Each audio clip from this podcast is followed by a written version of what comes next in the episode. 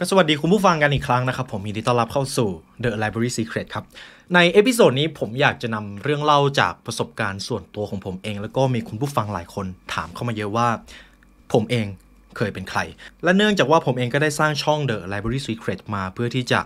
พูดคุย โดยที่ไม่ได้มีความเป็นทางการเท่าช่องหลัก ตอนนี้ช่อง The Library Podcast ที่ผมทำเป็นช่องหลักก็กลายเป็นช่องใหญ่รู้จักกัน น่าจะหลายคนแล้วในประเทศนี้ ผมก็อยากที่จะทำให้ออกมาในรูปแบบของการเป็นทางการอาจจะมีสคริปต์อาจจะมีการเรียบเรียง แต่ในช่องนี้ครับผมอยากให้คุณผู้ฟังผ่อนคลายครับ เพราะว่าผมจะไม่ได้เรียบเรียงเนื้อหาอย่างเป็นทางการมากขนาดนั้น จริง ๆ ในพอดแคสต์ episode นี้ก็มีหัวข้อครับ ผมเพิ่งคิดเมื่อกี้เลย คือต้องบอกก่อนว่าผมมีโอกาสได้ ไปบรรยายไปเจอผู้คนหลายคน เกือบทุกคนครับเวลาที่ผมบอกว่าตัวผมในวันนี้ครับผมอายุ 23 ในปี 2022 ไม่มีใครเชื่อว่าผมอายุ 23 ส่วนใหญ่มักจะบอกว่าเขาคิดว่าตัวผมอายุมากกว่าอายุจริง ๆ ของผม อันนั้นก็ไม่รู้ว่าด้วยความที่ผมอาจจะหน้าโตกว่าวัย หรือว่าความคิดผมโตกว่าก็ผมผมขอคิดว่าผมความคิดผมโตกว่าแล้วกัน อย่างน้อยก็มันรู้สึกดีเนาะทีนี้คุณผู้ฟังหลายคนเนี่ยถามมาเยอะมากว่า ในขณะที่ตัวผมก็เคยทำงานอยู่ในหน่วยรบพิเศษมาก่อน อันนี้คือคำที่คุณผู้ฟังหลายคนใช้เรียกกัน ตัวผมเองเคยเป็นอดีตข้าราชการครับ ผมชื่อว่าจ่าอากาศเอก ยุวศิลป์ตวงศาหรือที่เราเรียกกันว่าน้องไลออนน้องไลออนนั่นเองครับ ถึงแม้ว่าจะลาออกมาแล้ว แต่ด้วยในหนังสือครับยศของข้าราชการที่ไม่ได้ถูกปลดออกด้วยข้อหาร้ายแรง ยศนั้นก็จะติดตัวอยู่ตลอดชีวิต แต่จริง ๆ ทุกวันนี้ผมก็ใช้คำว่านายยุวศิลป์ครับ ผมชอบ นายมากกว่าเอาตรงๆ ผมก็อยากจะมาเล่าประสบการณ์ว่าตัวผมเองได้เข้าไปอยู่ในหน่วยรบพิเศษได้อย่างไร เรื่องราวทั้งหมดที่ผมจะนำมาเล่าก็จะเป็นเรื่องราวทั่วไปที่คุณผู้ฟังสามารถเข้าใจได้ ส่วนเรื่องราวภายในครับ ผมเชื่อว่าคุณผู้ฟังหลายคนก็น่าจะ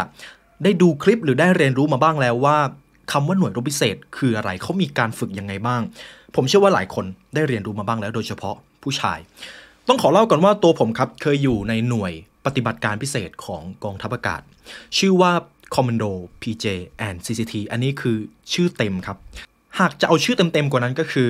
Special Operation ซึ่งจะแบ่งออกเป็น 3 หน่วยก็คือ Commando Pararescue Jumper แล้วก็ Combat Control Team ซึ่งก็จะมีภารกิจที่แตกต่างกันไป ตัวผมเองได้เลือกเข้าไปอยู่ในหน่วย Commando แต่ระหว่างการฝึกครับเขาจะเรียกว่าเป็นหลักสูตรปฏิบัติการพิเศษ ในก่อนหน้านั้นผมเองเคยเข้ารับราชการเป็นนักเรียนจากอากาศรุ่นปีพศ 2560 ใช้ระยะเวลาเรียนทั้งหมด 2 ปีครับ ผมน่าจะเข้าไปอยู่ในรั้วของการเป็นนักเรียนทหารตอนอายุ 17-18 แล้วผมก็จบออกมา พอผมจบออกมาได้ประมาณ 1 ปีหรือ 2 ปี ตอนนั้นผมอยู่ในหน่วยของการเป็นช่าง ผมเป็นช่างซ่อมอากาศยานครับ แต่ถ้าถามว่าให้ซ่อมเครื่องบินซ่อมได้ไหมไม่ได้ครับ เพราะว่ามันมีความซับซ้อนแล้วชั่วโมงบินผมก็ไม่ได้เยอะ ผมเลยตัดสินใจ ไปเรียนในหลักสูตรปฏิบัติการพิเศษครับ ในหลักสูตรปฏิบัติการพิเศษครับ ในรุ่นของผมเขาจะรับเฉพาะข้าราชการไม่ได้รับพลทหาร ผมก็มีโอกาสได้ไป test ร่างกายครับข้าราชการทุกคนมีสิทธิที่จะเข้าไป test ร่างกาย แต่อยู่ที่ว่าคุณจะ test ผ่านหรือเปล่า ผมจะเรียกหลักสูตรปฏิบัติการพิเศษว่า คอมมานโดแล้วกัน ผมว่าคุณผู้ฟังน่าจะเข้าใจง่ายดี ในหลักสูตรคอมมานโดครับ การฝึกคร่าวๆ ก็คือเมื่อคุณ test จบไปแล้ว test ร่างกายและคุณผ่านการคัดเลือก คุณก็จะต้องเข้าไปเป็นนักเรียนครับ มีระยะเวลาการฝึกประมาณ 6 เดือนครึ่งถึง 7 เดือนขึ้นอยู่กับว่าสถานการณ์ตอนนั้นเป็นอย่างไร ตัวผมเองก็มีโอกาสได้ฝึกประมาณ 6 เดือนครึ่ง ถ้าผมจำไม่ผิดจำได้ว่าตอนไปเทสไม่รู้ว่าคิดอะไรอยู่ อยากจะอยู่ในหน่วยรบ หรืออาจจะด้วยความเป็นวัยรุ่นเลยอยากจะลองสักครั้ง ไม่ว่าจะด้วยเหตุผลอะไรก็ตาม ผมเทสติดครับ แต่ด้วยเอกลักษณ์ของหน่วยนี้ก็คือจะมีการเทส attitude หรือเทสจิตพิสัยครับ ตรงนี้แหละจะเป็นจุดเด่นของคนที่จะเข้าไปอยู่ในหลักสูตรรบพิเศษคอมมานโด สาเหตุที่เขาจะต้องเทสจิตพิสัยก็คือ ผมอาจจะไม่ได้รู้ลึกแต่คร่าวๆเพราะว่าด้วยความที่คุณจะเข้าไปอยู่ในหน่วยปฏิบัติการพิเศษ คุณจำเป็นต้องเข้าถึงชั้นความลับในหลาย ๆ เรื่องมาก ไม่ว่าจะเป็นระบบของอากาศยานทุกรูปแบบ การเข้าถึงข้อมูลบุคคลสำคัญ การเข้าพื้นที่ที่คนทั่วไปไม่สามารถเข้าได้ มันจะมีกิจหลายอย่างมาก อันนี้ก็เป็นหนึ่งในเหตุผลที่เขาจะต้องเทสจิตพิสัย และเหตุผลที่สำคัญก็คือ ด้วยความที่หน่วยปฏิบัติการพิเศษไม่สามารถทำงานคนเดียว คุณจะต้องทำงานเป็นทีม ใครก็ตามที่มีคะแนนของจิตพิสัยที่สูงเกินไป หรือต่ำเกินไป ก็ไม่สามารถเข้ามาเรียนได้ คะแนนจิตวิสัยก็จะอยู่ใน ค่าใกล้เคียงกันครับ เพราะว่าคุณต้องทำงานด้วยกัน คุณจะต้องมีการสื่อสารกันบ่อยมาก ดังนั้นจึงเป็นเรื่องสำคัญมากที่คุณจะต้องเข้าใจกัน นี่ก็จึงเป็นเหตุผลในการ test จิตวิสัย หากพูดถึงหน่วยรบพิเศษรวมๆในไทยครับ จริง ๆ มีหลายหน่วยมาก ถ้าทอรอนี่จะเด่นเลยก็คือ Navy SEAL กับลาดตะเวนสะเทินน้ำสะเทินบกหรือ Recon ถ้าเป็นทหารบกก็อาจจะเป็นทหารเสือราชินีหรือ Ranger นั่นเอง จริง ๆ แล้วทหารบกมี ฉก. 90 ด้วย อันนี้คุณผู้ฟังน้อยคนที่จะรู้จัก แต่ก็เป็นหน่วยงานที่มีการฝึกค่อนข้างเข้มข้นเหมือนกัน ถ้าเป็นตำรวจครับก็อาจจะเป็นอดินทราชหรือนเรศวรจริง ๆ แล้วขึ้นชื่อว่าหน่วยปฏิบัติการพิเศษก็จะมีการฝึกร่วมกันค่อนข้างบ่อย แล้วก็จะมีคอนเนคชันอยู่ภายในนั้น แต่สิ่งหนึ่งครับที่เจ้าหน้าที่แทบทุกคนจะเห็นตรงกันเลยก็คือ จะไม่มีการเปรียบเทียบครับว่าเอ้ยหลักสูตรเราฝึกนานกว่าหนักกว่าไม่มีครับ ที่เราเห็นทะเลาะกันในอาจจะเป็นพันทิปหรือในโซเชียลมีเดียเนี่ยส่วนใหญ่จะเป็นคนนอก เพราะว่าจริง ๆ เรารู้ว่าระยะเวลาการฝึกที่นาน หรือการฝึกที่หนักกว่ากัน ไม่สามารถการันตีคุณภาพของการทำงานได้ จริง ๆ เราจะวัดกันในช่วงของการทำงานมากกว่า เวลาเราฝึก เรามีคุณภาพของการฝึกขนาดไหน นั่นแหละครับมันเป็นสิ่งสำคัญกว่าระยะเวลาและความหนักของการฝึก ทีนี้เรากลับมาที่เรื่องของหลักสูตรกันต่อ ในตอนนั้นครับผมก็มีโอกาส test ติด ตอน test ติดผมรู้สึกว่าใจหนึ่งก็ดีใจ ใจหนึ่งก็รู้สึกกลัว เพราะว่าเรารู้ว่ามันเป็นของที่ยากมาก มันจะต้องเจอความเจ็บปวด มันจะต้องเจอความเหนื่อยแน่นอนคุณเจอแน่ๆ แต่บทเรียนที่ผมได้มาเนี่ย ผมสรุปได้เป็น 9 ข้อครับ ผมอยากให้คุณผู้ฟังฟังพอดแคสต์นี้แล้วก็ได้บทเรียนไปด้วย ต้องบอกก่อนว่าในช่วงระยะแรกของการเข้าไปฝึกหลักสูตร ก็จะต้องมีการเตรียมร่างกาย คือผู้ที่เข้าไปเรียนเขามีการเทสร่างกายก่อนใช่ไหมครับ แน่นอนทุกคนจะต้องเตรียมร่างกายให้พร้อมที่สุด แต่มันมีประโยคหนึ่งที่ครูฝึกหรือนักเรียนมักจะพูดกันก็คือ ในหลักสูตรครับ ไม่ว่าคุณจะเตรียมตัวดีแค่ไหน มันไม่เคยพอครับ แล้วมันก็ไม่พอจริง ๆ ไม่ว่าร่างกายคุณจะดีขนาดไหนก็ตาม มันก็จะมีช่วงที่ทำให้คุณรู้สึกว่ามันเหนื่อยที่สุด มันเหนื่อยกว่าที่ตัวคุณเอง จะเคยรู้สึกมาก่อน มันถึงขนาดนั้นจริง ๆ มาดูกันว่าบทเรียนนี้ผมสรุปอะไรมาได้บ้าง ผมสรุปได้เป็น 9 ข้อครับ ต้องบอกก่อนว่าช่วงระยะเวลา 6 เดือนที่ผมได้เข้ารับการฝึก เป็นช่วงเวลาที่เจ็บปวดสาหัสที่สุดในชีวิต แต่ครับ แต่มันก็เป็นการตัดสินใจที่ถูกที่สุดในชีวิต เช่นกัน เรามาดูบทเรียนข้อที่หนึ่งที่ผมได้รับจากการฝึกกัน ข้อที่หนึ่งร่างกายของคุณคือผู้นำ ในทุกสถานการณ์ครับ ผมเชื่อว่าผู้ชายหลายคนเวลาพูดถึงเรื่องของการเป็นหน่วยรบพิเศษ การฝึกอะไรที่มันหนักๆเราจะพูดว่าใช้จิตใจนำร่างกายใช่ไหมครับ แต่ในทางกลับกัน ผมรู้สึกได้ชัดเลยว่าร่างกายของคุณ คุณต้องดูแลให้ดีที่สุด เพราะเมื่อใดก็ตามหากร่างกายคุณไม่ไหว ถึงจิตใจคุณจะพาไปก็ตาม แต่คุณก็จะกลายเป็นคนที่ฉุดรั้งเพื่อนของคุณ เพราะว่าเพื่อนของคุณจะต้องลงมาช่วยคุณ จิตใจคุณอาจจะไหว แต่ถ้าร่างกายคุณไม่ไหว มันยากมากครับ แล้วถ้าครูฝึกเห็นว่าคุณเตรียมตัวร่างกายมาไม่ดี โหครูฝึกเขาเล่นคุณค่อนข้างเยอะ ในช่วงสัปดาห์แรกที่ผมได้เข้าไปฝึกก็จะมีการวิ่งค่อนข้างเยอะอาจจะไม่ได้มีการลงโทษอะไรมากมาย พอถึงช่วงหนึ่งครับจะเป็นช่วงของ 3 วันนรก ช่วงนั้นแหละก็จะเริ่มมีการเล่นกับร่างกายของคุณที่ไม่ได้ใช้ความเหนื่อยแล้วจะเป็นเรื่องของความเจ็บปวดจะเป็นเรื่องของความทรมาน ตรงนี้ผมขอกักไว้นิดนึงผมอาจจะพูดหมดไม่ได้ แต่ถ้าอยากรู้ก็จริง ๆ ผมว่าในวิดีโอ YouTube ก็มีค่อนข้างเยอะนะครับ แต่ทั้งนี้ทั้งนั้นครับร่างกายคือสิ่งที่สำคัญมากนักเรียนแทบทุกคนครับในระหว่างที่เป็นนักเรียนครับจะมีการเตรียมวิตามิน เตรียมอาหารเสริมให้พร้อม เพราะว่าเรารู้ว่าร่างกายของเราสำคัญที่สุด ผมให้คุณผู้ฟังทายว่าส่วนไหนของร่างกายที่สำคัญที่สุด ผมผมให้คุณผู้ฟังลองทายคำตอบก็คือเท้าครับ เท้าของคุณเป็นอะไรที่สำคัญมาก เพราะว่ามันเป็นสิ่งที่อยู่ข้างล่างที่สุดที่พาคุณเคลื่อนที่อยู่ตลอดเวลา สมมุติว่าคุณผู้ฟังกำลังฝึกกับเพื่อนและเท้าพลิก โอ้โหเป็นปัญหาใหญ่มาก ในรุ่นของผมครับก็มีรุ่นพี่คนหนึ่งเท้าพลิก แต่โชคดีมากที่เขายังสามารถสู้ตัวเองมาจนเรียนจบได้ เขายังสามารถรักษาตัวให้หายทันได้ แต่สมมุติว่าถ้าคุณผู้ฟังเป็นนักเรียนแล้วอยู่ดีๆเกิดตะปูตำเท้า มันจะเป็น ปัญหาที่เจ็บปวดมาก ยิ่งคุณเดินมันก็จะยิ่งไปซ้ำแผลเดิมมันก็จะยิ่งเจ็บ ตรงนั้นแหละครับคือส่วนที่สำคัญมาก นักเรียนที่ได้เข้าไปเรียนหลักสูตรรบพิเศษก็จะดูแลเท้าตัวเองเป็นอย่างดีพูดง่าย ๆ ก็คือเขาไม่ได้สนใจหน้าเลยครับหน้าจะเกิดอะไรขึ้น เขาไม่สนครับเขาสนใจเท้าอย่างเดียว ส่วนในเรื่องของการเตรียมร่างกายในการ test หนักๆก็อาจจะมีวิ่งในระยะทาง ผมจำไม่ได้ว่ากี่กิโลแล้ว แต่ก็เกิน 10 กิโลแน่นอน ส่วนการว่ายน้ำ ในตอนที่ผมไปเรียนในภาคทะเล เราก็จะว่ายน้ำข้ามเกาะกันเป็น1ไมล์ทะเลตอนนั้นผมไปเรียนกับ Recon ครับที่อยู่ในสัตหีบซึ่งจริงๆ แล้วในหลักสูตรก็จะมีรูปแบบความท้าทายของร่างกายที่ค่อนข้างแตกต่างกัน ในหน่วยคอมมานโดครับผมขอพูดถึงในจุดนี้ก็พอ จะวิ่งเยอะวิ่งเยอะมาก วิ่งเยอะจนครูฝึกยังแซวกับนักเรียนว่า นักเรียนไม่รู้หรอ นี่เป็นหลักสูตรที่เราเก็บตัว ให้คุณไปแข่งวิ่ง เพราะว่ามันวิ่งเยอะจริง ๆ ครับ บทเรียนข้อที่2ครับห้ามสติแตก กับทุกความท้าทาย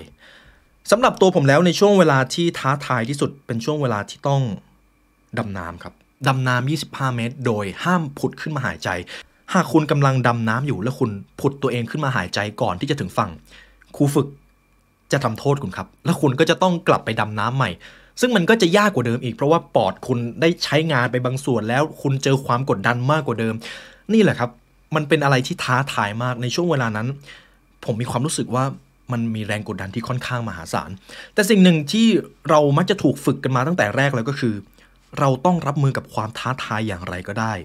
แต่ห้ามสติแตก เมื่อใดก็ตามที่เราสติแตก เราจะไม่สามารถควบคุมอะไรได้เลย ถึงแม้มันจะควบคุมอะไรไม่ได้อยู่แล้ว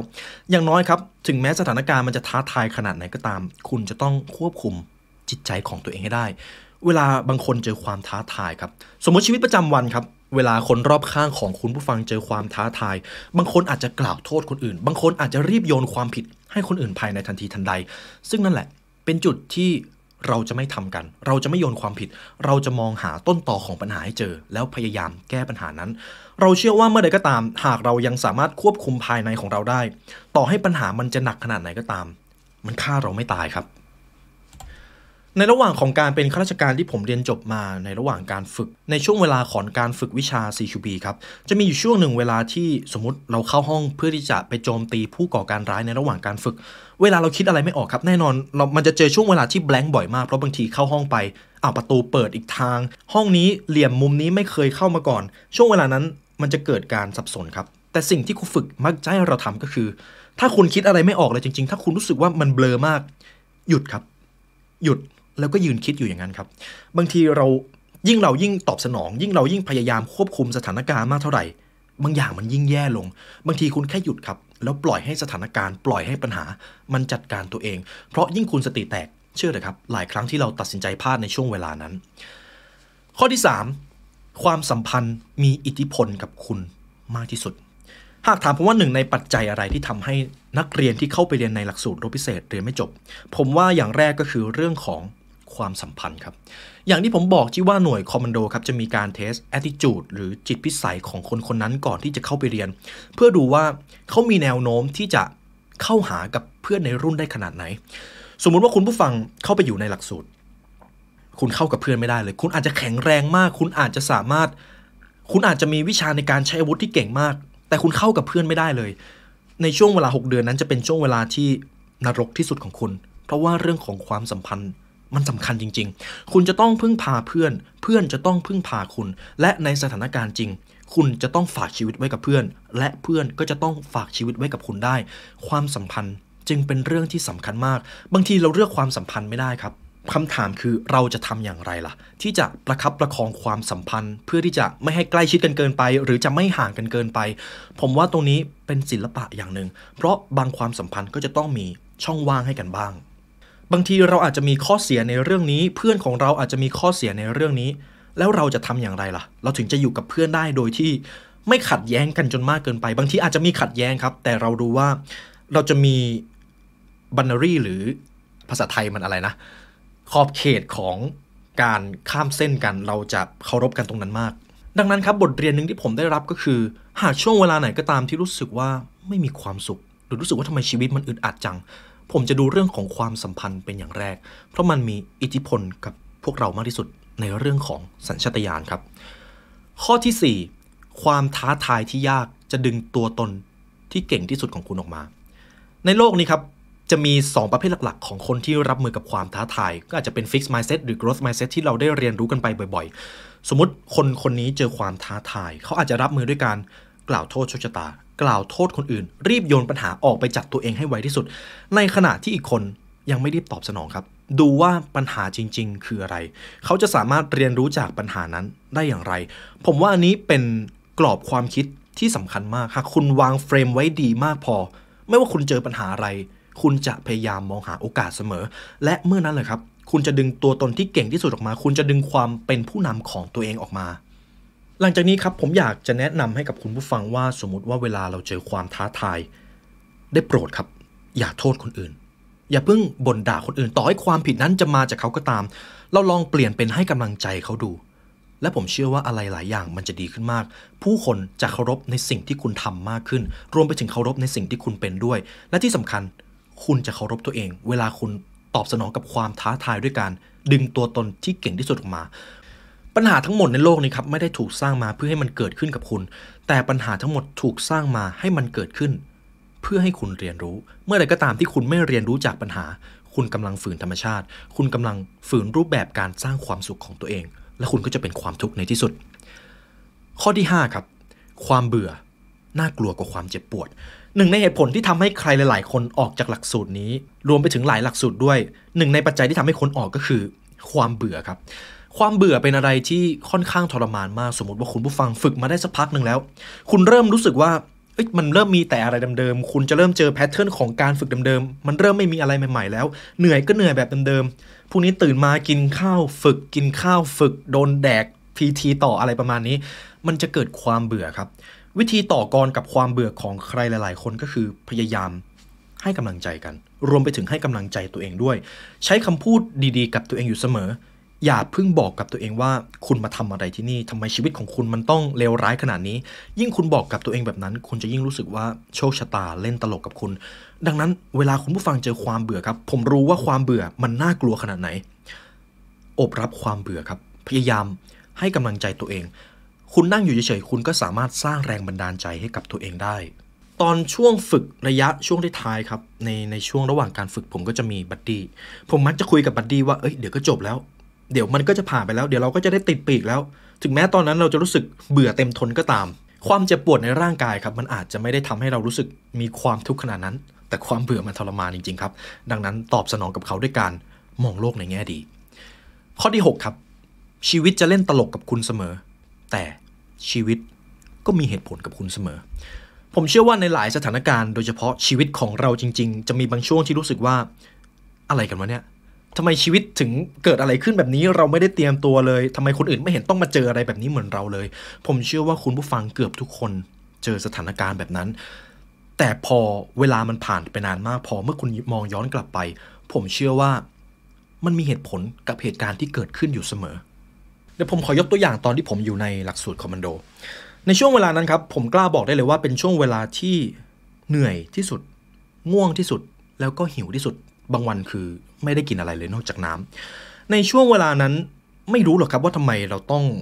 ง่วงที่สุดด้วยทำไมเราต้องไม่ได้นอนด้วยทำไมเราต้องได้กินข้าวน้อย หรือบางทีไม่ได้กินเลยทำไมเราจะต้องโดนทำโทษด้วยแรงก็ไม่ค่อยจะมียังจะต้องโดนจับไปวิ่งอีก ตอนนั้นไม่รู้ครับว่าเขามีเหตุผลอะไร แต่ได้ผมมองย้อนกลับไปตอนนี้ ทั้งหมดนั้นมันมีเหตุผลครับ ช่วงเวลาที่เราง่วงที่สุด เราจะควบคุมสติของเราอย่างไร เพราะว่าคุณอย่าลืมนะครับ เจ้าหน้าที่ปฏิบัติการพิเศษเวลาคุณไปทำงาน คุณจะต้องเข้าจู่โจม ผู้ก่อการร้าย คุณจะต้องเข้าจู่โจมเป้าหมายในเวลาใดก็ได้ ถึงแม้ว่าคุณจะไม่ได้นอนเลยก็ตาม นั่นแหละครับ คุณจะควบคุมสติของคุณอย่างไร มันก็เป็นความท้าทายเป็นเหตุผลแรกที่ครูฝึก จะต้องให้คุณนอนน้อยไว้ก่อน แล้วตอนคุณไปเจอสถานการณ์จริง คุณอาจจะได้นอนเยอะกว่าที่คุณเคยฝึกมา มันก็จะง่ายแล้ว ช่วงเวลาที่หิวที่สุด ช่วงเวลาที่คุณไม่ได้กินอะไรเลย ช่วงเวลานั้นคุณผู้ฟังเชื่อไหมว่า มันจะเป็นหนึ่งในช่วงเวลาที่ดึงสัญชาตญาณดิบของมนุษย์ออกมา คุณผู้ฟังลองคิดถึงภาพหนังสักเรื่องก็ได้ ที่พอไม่ได้กินอะไรนานๆเข้าอะเริ่มกินกันเอง เริ่มจะฆ่ากันเองแล้ว เริ่มควบคุมสัญชาตญาณความโกรธความงุดหงิดของตัวเองไม่ได้แล้ว นั่นแหละครับครูฝึกเขาจะดูว่าเวลาคุณหิวที่สุด คุณตอบสนองกับสภาพแวดล้อมนั้นอย่างไร ในช่วงเวลาที่คุณหิวที่สุด สมมติมีข้าวอยู่จานหนึ่งคุณต้องแบ่งกินกับเพื่อน คุณกินคนเดียวหมดหรือเปล่า คุณแบ่งเพื่อนหรือเปล่า นั่นแหละครับ มันก็เป็นอีบททดสอบหนึ่ง ช่วงเวลาที่เหนื่อยที่สุดแน่นอน สมมติว่าคุณผู้ฟังวิ่งมาเหนื่อยมาก วิ่งกับเพื่อนโดนทำโทษมา ช่วงเวลาที่เหนื่อยนั้น คุณจะโกรธง่ายมาก คุณจะงุนหงิดทุกอย่างเลย ไม่ว่าเพื่อนจะทำอะไรก็ตาม สมมติว่าเพื่อนของคุณทำผิดนิดนึง คุณจะโกรธมากกว่าที่คุณเคยเป็นด้วยในช่วงเวลาที่คุณเหนื่อยมาก ครูฝึกเขาก็จะดูอีกว่า คุณรับมือกับความเหนื่อยของคุณอย่างไร นั่นแหละครับ บางทีชีวิตเขาเล่นตลกกับคุณ แต่เชื่อเถอะครับ เขามีเหตุผลกับคุณเสมอ ทุกอย่างที่เกิดขึ้นไม่ว่าจะเป็นโชคชะตา หรือการตัดสินใจก็ตาม มันมีเหตุผลครับ ข้อที่ 7 คุณจะเติบโตแค่ไหนขึ้นอยู่กับคุณภาพในการเรียนรู้มากกว่าปริมาณของประสบการณ์ สมมุติว่าผมเป็นเด็กผู้ชายคนหนึ่งที่เจอความลำบากน้อย แต่ก็พอเจอบ้าง กับอีกคนหนึ่งเจอความลำบากเยอะมากเลย แต่ก็ไม่ได้เรียนรู้อะไรรู้สึกว่าเขาอยากใช้ชีวิตไปวันๆผมกล้าบอกได้เลยว่า คนที่เรียนรู้จากความล้มเหลว อาจจะล้มเหลวเพียงแค่ครั้งสองครั้ง แต่เขารู้ว่าเขาควรจะเรียนรู้อะไร คนแบบนั้นครับจะเติบโตได้เร็วมากมากกว่าคนที่ไปเจอประสบการณ์เยอะๆแต่ก็ไม่ได้คิดว่าจะต้องเรียนรู้อะไร สิ่งหนึ่งที่ผมได้เรียนรู้แล้วมันเป็นบทเรียนสำคัญมากเลยก็คือ แน่นอนครับต้นทุนชีวิตของเราไม่เท่ากัน แต่มันก็ไม่ได้สำคัญขนาดนั้น ต่อให้ผมจะมีต้นทุนเยอะหรือน้อยอย่างไรก็ตาม ผมก็จะต้องรีดเค้นต้นทุนออกมาให้เกิดผลลัพธ์ที่ดีที่สุดได้นั่นเป็นทางเลือกเดียวที่ ในฐานะมนุษย์คนหนึ่งมี ผมอาจจะยังไม่รู้ว่าคุณผู้ฟังมีต้นทุนชีวิตขนาดไหน คุณอาจจะไม่ได้เกิดมาในครอบครัวที่ร่ำรวย แต่คุณเชื่อไหมครับว่า บางทีการที่ไม่ได้เกิดในครอบครัวที่ร่ำรวย อาจจะเป็นต้นทุนที่ดีกว่าการเกิดในครอบครัวที่มีฐานะดีก็ได้ คุณอาจจะมี ambition ในการใช้ชีวิตมากกว่า คุณอาจจะได้ลองผิดลองถูกมากกว่า การเกิดในครอบครัวที่ร่ำรวยก็ได้ ไม่มีใครรู้ แต่นั่นแหละครับ มันคือความจริงของชีวิต ดังนั้น ผมอาจจะมองว่ามันไม่ได้สำคัญขนาดนั้นในเรื่องของปริมาณประสบการณ์ คนคนนี้อาจจะเคยได้ไปเรียนต่างประเทศ อาจจะมีต้นทุนมากพอที่จะไปอยู่ต่างประเทศแล้วกลับมาพัฒนาธุรกิจของตัวเอง กับอีกคนหนึ่งอาจจะไม่ได้มีต้นทุนขนาดนั้น อาจจะอยู่แค่ในประเทศ แต่เขาเรียนรู้เขาพยายามลองผิดลองถูก เขาเข้าใจตัวเอง นั่นเป็นคีย์สำคัญมากในเรื่องของความสำเร็จ หากคุณเข้าใจตัวเองมากพอ มันไม่สำคัญเลยว่าปริมาณประสบการณ์คุณเยอะหรือน้อย แต่คุณภาพของการเรียนรู้ ถ้าคุณมีมากกว่าเขายังไง คุณก็ประสบความสำเร็จในสิ่งที่คุณอยากจะเป็นครับ ข้อที่ 8 หากสัญชาตญาณของคุณบอกว่ามันไม่ใช่ คุณก็แค่ถอยออกมาครับ ในข้อนี้มันจะพุ่งเกี่ยวกับเรื่องของการเข้าใจตัวเองด้วย หากคุณเข้าใจตัวเองว่าสิ่งที่คุณต้องการในชีวิตคืออะไร เมื่อคุณทำอะไรไปสักระยะหนึ่ง แล้วคุณเริ่มรู้แล้วว่า นี่แหละมันคือ passion ของเรา ก็ลงมือทำไปครับ แต่เมื่อใดก็ตามที่คุณรู้สึกจากภายในแล้วว่าเอ้ยสิ่งนี้มันไม่ใช่ชีวิตของเราไม่ได้ยืนยาวครับ คุณสามารถถอยออกมาได้เสมอ ในหลักสูตรคอมมานโดครับพอนักเรียนบางส่วนเรียนไปได้สักพักก็จะเริ่มรู้แล้วว่าเขาเรียนเพื่ออะไร บางคนอาจจะเข้ามาเรียนเพื่อที่ว่าเอ้ยมันเท่อะมันได้ทำงานที่เป็นหน่วยรบอะเนาะแต่กับอีกกลุ่มหนึ่งเขาอยากทำงานเพื่อความมั่นคงของประเทศ เขาอยากทำงานเพื่อที่ว่ามันมีเป้าหมายบางอย่างที่ยิ่งใหญ่กว่าเขา คนเหล่านั้นแหละครับ จะเรียนจบออกมา ส่วนคนที่มี mindset ของการเรียนไปเพื่อที่เท่เรียน ส่วนคนที่มี mindset ของการเรียนไปเพื่อที่จะ ทำให้ตัวเองเท่ได้รับการยอมรับเฉยๆ ส่วนใหญ่จะไม่จบครับ เพราะว่าครูฝึกเขาจะเล่นคุณอยู่เสมอ แต่คำแนะนำของผมคือเมื่อคุณไปทำอะไรก็ตาม คุณไปเจอประสบการณ์เหล่านั้น แล้วคุณรู้แล้วว่ามันไม่ใช่ บางทีไม่ต้องฝืนครับ คุณก็แค่ถอยออกมา ยิ่งคุณฝืน คุณจะยิ่งเริ่มรู้สึกไม่มีความสุข อันนั้นก็เป็นเรื่องหนึ่งที่สำคัญเช่นกัน เรามาถึงข้อสุดท้ายครับ ข้อที่ 9 โอ้โหเลขสวยซะด้วย ในข้อนี้ผมนำมาจากหนังสือ Make Your Bed ครับของนายพล แมกราเลนหากอยากจะเปลี่ยนแปลงโลก จงริยา สั่นระฆังครับ อย่ายอมแพ้ครับ หากสิ่งใดก็ตามที่คุณได้ลงมือทำคุณรู้ว่านี่แหละคือตัวตนของคุณ แต่ผมก็เชื่อว่าไม่ใช่ทุกช่วงเวลาที่คุณจะรู้สึกดีกับสิ่งที่คุณทำอย่างไรก็ตาม อย่ารีบไปสั่นระฆังครับ ในหน่วย Navy SEAL ของประเทศสหรัฐอเมริกาครับ สมมติคุณฝึกอยู่แล้วคุณอยากจะยอมแพ้คุณก็แค่เดินไปสั่นระฆังใช่ไหมครับแต่ถ้าคุณรู้แล้วว่าคุณทำสิ่งนี้ไปทำไม คุณอยากจะเปลี่ยนแปลงโลกไม่ว่าจะเป็นโลกของตัวเอง หรือโลกทั้งใบก็ตาม อย่าได้เดินไปสั่นระฆัง อย่าที่อาจยอมแพ้ได้ขาด เพราะสุดท้ายแล้วความอดทนครับ กระบวนการของมันมันช่างขมขื่นแต่ผลลัพธ์ของมันหอมหวานเสมอ นี่คือบทเรียนที่ผมได้ถอดมาให้คุณผู้ฟังครับ ในระยะเวลาของการฝึก ผมอาจจะไม่สามารถพูดข้อมูลอะไรได้มากมายนะแต่มันก็เป็นอีกประสบการณ์หนึ่งที่ ต่อให้ผมจะพูดอย่างไรก็ตาม คุณก็จะไม่มีทาง get feeling ในช่วงนั้น คุณอาจจะไม่เข้าใจมาก จนกว่าจะได้ไปเจอจริง ๆ สุดท้ายนี่ครับหากคุณผู้ฟังอยากจะรู้จักผม หรือชอบไลฟ์สไตล์วิถีชีวิตของผม ผมอาจจะแนะนำให้คุณผู้ฟังไปติดตาม IG ผมก็ได้ครับ ผมเป็นคนหนึ่งที่พูดเรื่องของตัวเองไม่ค่อยเก่ง ถ้าคุณผู้ฟังมีโอกาสได้เจอกับผมตัวต่อตัว ผมจะพูดเรื่องของตัวเองน้อยมาก ผมเป็นคนชอบฟังครับ ผมเลยอยากให้คุณผู้ฟังลองติดตาม IG ผมแล้วกัน หากชอบไลฟ์สไตล์หรืออยากเรียนรู้ผ่านบทความที่ผมเขียนผ่านรูปภาพ เดี๋ยวผมจะทิ้งลิงก์ไว้ให้ข้างล่างครับ และผมจะยินดีมากหาก follower ที่มาติดตามผม คือคุณผู้ฟังที่รักในการเรียนรู้ครับ และพอผมเรียนจบมาได้สักพักครับ ผมก็ได้ติดระดับปีกแข็งของหน่วยปฏิบัติการพิเศษของกองทัพอากาศ ถามว่าภูมิใจไหม มันเป็นช่วงเวลาที่ภูมิใจกับตัวเองมาก แต่พอถึงระยะเวลาหนึ่ง ตัวผมเป็นคนหนึ่งที่ไม่สามารถยึดติดอยู่กับความฝันอะไรได้นานๆ พอความฝันที่สำเร็จ ผมก็จะมองไปหาความฝันอื่นเสมอ ผมก็เลยลาออกครับ ผมอยากจะมาเป็นนักธุรกิจ แต่ในช่วงเวลานั้น ผมเชื่อเลยว่าเป็นช่วงเวลาที่ดีที่สุดช่วงหนึ่งในชีวิต เป็นช่วงเวลาที่ตัดสินใจที่ถูกที่สุดในชีวิต ถ้าย้อนกลับไปได้ ผมก็จะไปเรียนอยู่ดีครับ และผมก็จะลาออกอยู่ดี เพราะว่าผมอยู่กับอะไรนานๆไม่ได้แค่นั้นเองอันนี้ก็เป็นเรื่องราวทั้งหมดที่ผมอยากจะถอดบทเรียนมาให้คุณผู้ฟังครับ มันอาจจะไม่สำคัญว่าผมเคยเป็นใคร ผมเคยอยู่จุดไหนของความสำเร็จ แต่มันสำคัญที่ว่าในทุกวันนี้ ผมสร้างคุณค่าอะไรให้กับคุณบ้าง เวลาผมทำพอดแคสต์ให้คุณผู้ฟัง คุณมีแรงบันดาลใจหรือเปล่า ผมสามารถใช้ชีวิตโดยการเป็นแรงบันดาลใจให้กับใครสักคนแล้วหรือยังสำหรับผมเท่านั้นก็คือหนึ่งในความสำเร็จแล้วครับ ผมจึงไม่ค่อยเอาตัวเองไปผูกกับแบรนด์ของ The Library มากเท่าไหร่ สมมุติว่าวันนี้ผมจากโลกนี้ไปแบรนด์ The Library ก็จะยังอยู่ต่อ เพราะว่าก็จะมีคนมาทำต่อจากผมอยู่ดี ผมไม่ค่อยผูกตัวเองไว้กับแบรนด์ครับ ผมเป็นคนไม่ค่อยยึดติดกับอะไรมากมาย แต่ผมเชื่อว่าในทุกวันนี้ผมอยู่ในจุดที่ผมพึงพอใจกับชีวิตของตัวเอง ผมรู้สึกว่าเป้าหมายชีวิตของตัวเองทุกวันนี้ มันไม่ได้ชี้มาที่ตัวผมแล้ว มันชี้ไปที่ทุกๆคนที่กำลังฟังอยู่ครับ เมื่อใดก็ตามที่คุณรู้สึกมีแรงบันดาลใจ เมื่อใดก็ตามที่คุณรู้สึกว่าคุณอยากเปลี่ยนแปลงชีวิตตัวเองให้มันดีขึ้น อาจจะด้วยสิ่งที่ผมพูด หรือบทเรียนที่ผมนำมาถ่ายทอดให้ฟัง มันเป็นสิ่งที่มีคุณค่าสำหรับผมมาก ก็ขอบคุณจริง ๆ ครับ ที่ฟังมาจบจนถึงตรงนี้ นี่ก็เป็นอาจจะเป็นประวัติคร่าวๆของผม เป็นประวัตินิดเดียวเอง จริง ๆ ยังมีเรื่องราวอะไรที่ผมสามารถเล่าได้อีกเยอะเลย จริง ๆ ผมรู้สึกสนุกนะที่ได้มาทำ The Library Secret เพราะว่าผมก็จะได้มีโอกาสมาบ่นให้คุณผู้ฟังได้ฟังบ้าง ในช่องใหญ่ผมคงไม่สามารถทำแบบนี้ได้ เพราะว่ามีโอ้หลายกลุ่มฟังเยอะมากขอบคุณจริง ๆ ครับ แล้วถ้าคุณผู้ฟังชอบพอดแคสต์ใน episode นี้ครับ คุณผู้ฟังสามารถกดไลค์กดแชร์กด Subscribe เพื่อติดตามการเรียนรู้ใหม่ๆจาก The Library Secret ได้ครับ นี่ก็จะหมดปีแล้วก็ขอให้คุณผู้ฟังสำเร็จทุกเป้าหมายที่วางไว้นะครับ แต่ก่อนอื่น